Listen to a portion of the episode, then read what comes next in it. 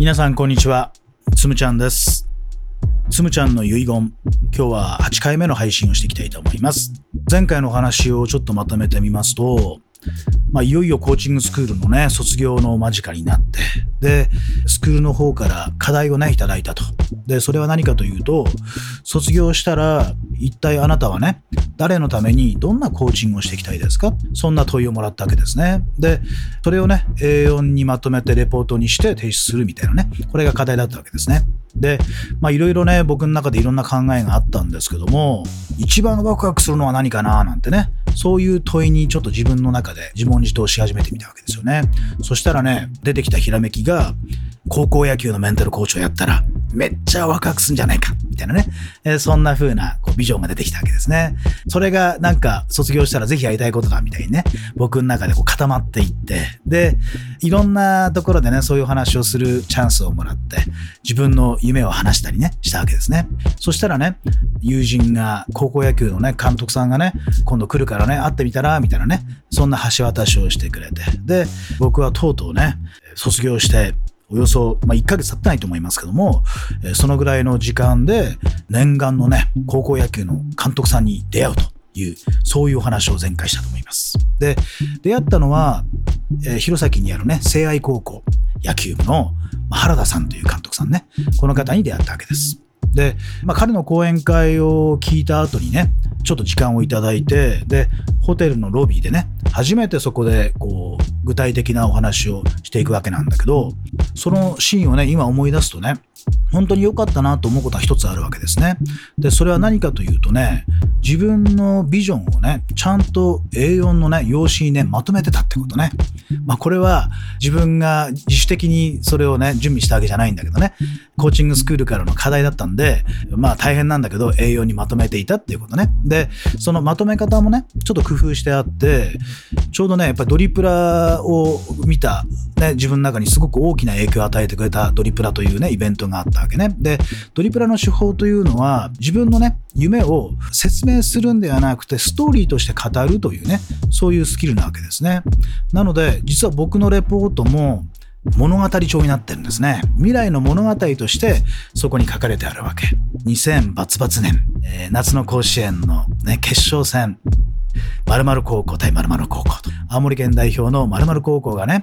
えー、青森県勢としては初めての甲子園の頂点に立つ。そして最後のこのワンアウトを取ると。ついに歓喜の瞬間が訪れるみたいなね、えー、そんなシーンをね、僕はね、物語帳に書いていったわけですね。で、そのシーンを僕自身がアルプススタンドの一角に座って、で、そこからそのシーンを眺めていて、歓喜の瞬間、一緒に涙を流すみたいなね、そういう物語を書いてあったわけね。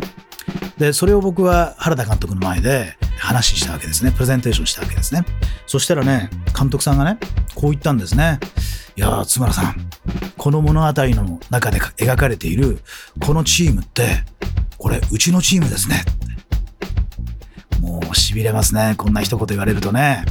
本当にね、僕の中でこれで繋がったなっていう気がすごくしました。で、彼がその後ね、今度はね、ちょっと私の話も聞いてくれませんかっていうふうになったわけです。当時のね、聖愛高校の、まあ、現状をね、話してくれたわけです。聖愛高校の指揮を取ってね、ちょうどね、10年ぐらい経ったっていうね、お話をしていました。で、10年目で、まあ、とうとう、もう最強のチームがね、出来上がったんだと。今年のチームはね、本当にメンバーが素晴らしくて、本当にこれ甲子園をね、絶対に取れそうな、もう、このチームで勝てなかったらどうするんだぐらいのね、そのぐらい自信を持っているチームができたと。そんな風に言っていました。ところが、秋の大会ね、まあ、自信満々で、えー、迎えた秋の大会で、まあもちろんこれも強豪高校とぶつかるんだけどね、そのチームにやっぱり負けてしまったわけですね。うん。これだけのいい選手を揃えて、そしてやっぱりかなりの練習量をしてきたと。猛練習をして、とてもいい選手に恵まれて、万全を期して戦ったのに、やっぱり負けてしまったというね。ここでね、やっぱり彼はすごく何かにこう壁に当たったんですね、きっとね。その負けたことをきっかけにしてね、全国的にね、有名な高校野球の監督さんのところにね、元に行って、で、ちょっとね、教えを請いに行ったっていうね、そういう話をしてくれました。で、まあ、その監督さんはね、本当に全国制覇を何度かしているような、とても有名な監督さんなんですがね、そこに行って、今自分が抱えてる問題についてね、ちょっとね、聞いてもらうことがあったんですよ、とね。そしたらこう言われたんだって。うん、そうかそうかと、よく頑張ったなと。うん。だけど、このままやっていてもね、多分、君のチームは勝てないだろうと。うん。この辺までが限界じゃないかなというふうに言われたっていうんだよね。で、なんでですかって聞いたら、それはね、君のチームはね、まだ選手が主役になっていないなって。君が主役になってるなと。監督が躍起になって一生懸命頑張ってチームを引っ張っているような、そんな風な状況が見えるなって。これではね、絶対勝てないよって。本当に強いチーム、本当に勝つチームは、選手が主役なんだよって。ね。そういうチーム作りを目指してごらんって。そんな風に言われてね、彼は帰ってきたわけですよね。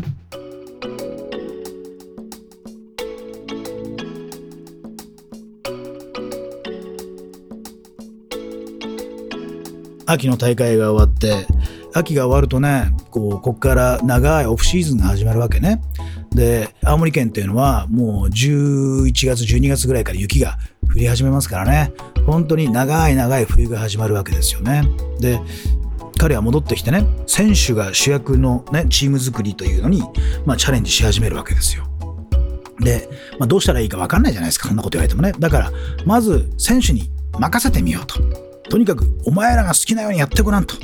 自分らで考えてやってごらんっていにね、そんな風に選手たちに話してみたっていうね、ことなのね。これはね、主体性のあるチーム作りとかね、自立したチーム作りっていうのを目指すときにね、まあ、必ず誰もが間違うと言ったら何でしょうかね、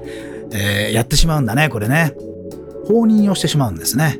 全部任せてしまうっていうね、ことを、まあ、やりがちね。で、この時の原田監督もやっぱり同じように選手たちにね、まあ、全部任せてみたっていうねことなのね。で任せられてねそれはね選手たち喜ぶわけですよねやったーってなるわけねそれまでは怖い監督がいてね目を光らせているわけだから監督のこう顔色見ながらねやった感じにしなきゃないわけじゃないですか。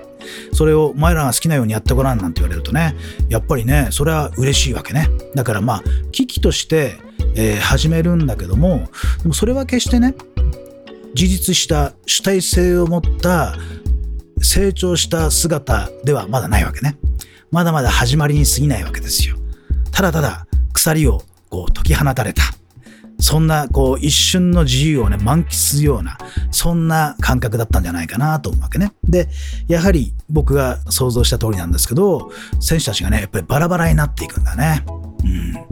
放任されるとね、もう自分らが好きなようにやったらいいんだろうっていうふうになるわけね。でもちろん、真面目な子たちは一生懸命ね、練習に励むっていうね、そういうね、選手たちもきっといたに違いないんだね。でも、一方で、いや、もう今日はちょっと用事があるんで、練習この辺で終わりますとかね、今日はちょっとここに行きたいんでね、あの、明日やりますから大丈夫ですとかね、こんな風にして、まあなんかね、自分でさじ加減しながら、言ったらね、まあ適当にやり始める、まあそういう、まあ選手もいるわけですよね。そうすると、チームの中、やっぱりね、真面目に一生懸命やる側と、なんか適当に手抜きながらやる側に、こう二つに分かれていってしまうわけですね。こうやってね、やっぱりチームってね、こう壊れていくんですね。うん。対立構造ができてくるわけですよ。で、原田監督が言うには、今ね、チームはとてもね、良くない状況だと。選手たち主体にね、主体性を持ったチーム作りをしようと思って、選手に任せたんだけど、やっぱりうまくいかないと。ね。だけどここでまた自分が元のようにねなんか目を光らせるようなね管理していくようなねそういうスタイルをまた元に戻ってやるとやはりあの全国制覇を何度もしている監督に言われた言葉がねまた思い出すと結局お前が一生懸命やっているとね、お前を超えるようなチームにならないぞみたいにね、言われたわけですからね。そっからね、脱皮できないでいると。で、とてもこのうまくいかない状況が続いているんですっていうね、お話をしてくれたわけですね。もうまさしくね監督自身もこの現状をね打破するためにどうしたらいいんだろうと。そう考えている。そういう時期。で僕の方は自分がこの学んできたねメンタルやコーチングやねそれからアドラー心理学をベースにしたねチーム作りとかねそういったものをどこかでね自分がやってきたことを試してみたいっていう思いね。これがね偶然なんですけどねここで合致したんですね。うん。本当に不思議なもんですね、人間ってね。こういう運命っていうのはあるのかななんてね、思ったりします。で、えー、監督からね、まあ、早速で申し訳ないんですがと。ね、彼がま手帳を出してきてね、津村さんと、来週あたり、弘前に来れませんか？ってこう来たわけですよ。いやー、まさかね、初めて会ったその日にね、もう来週ね、仕事してくれませんか？っていうね、オファーをいただくなんて、僕も想像してませんでしたけどね。幸いなことに、スケジュール帳は真っ白なわけですから、行けますと。来週どの日がいいですかと。この日のね、この時間であれば、選手たちが全員揃うと。で、え毎週必ずね、月曜の何時からはね、ミーティングの時間にしてるので、この時間は、2、3時間はね、しっかり使えますと。ここで、ちょっと妻さんのお話を聞くような、そんな時間を取りますので、ぜひ、弘前に来て、一回やってくれませんかと。こんなね、嬉しいオファーをいただいたわけですよ。も、ちろん喜んでいきますということになりました。で、僕はね、本当にこの会ってたったこの数時間で弘前学院聖愛高校とのご縁ができてで1週間後には雪のね弘前に向かってで初めてね聖愛高校野球部のね選手たちに出会うことになるわけなんですね。いや今思うとね本当にこうねこの瞬間ね心が震えるようなねそんなね喜びにいっぱいでしたね。うん、でこの言われてから1週間というのは先輩コーチにたくさんね連絡を取って実はねこういうオファーをいただいて1週間後にね約2時間ぐらいのね時間をいただいてコーチングのワークができるんですと。でどんなことやったらいいですか？みたいなねことをね聞きまくりましたね。そうそうそう。しっかり準備してでセミナーのような形になりましたけどやろうという形になりました。で何をしたかというとねそれはねタイムラインというね、ワークなんですね。これ、えー、チームフローではね、まあ、本当に一番の定番のようなワークなんですけども、タイムラインというワークをやったという話ね。で、このお話の続きはね、また次回の遺言でゆっくりとお話ししてみたいなと思います。つむちゃんの遺言、最後まで聞いていただいてありがとうございました。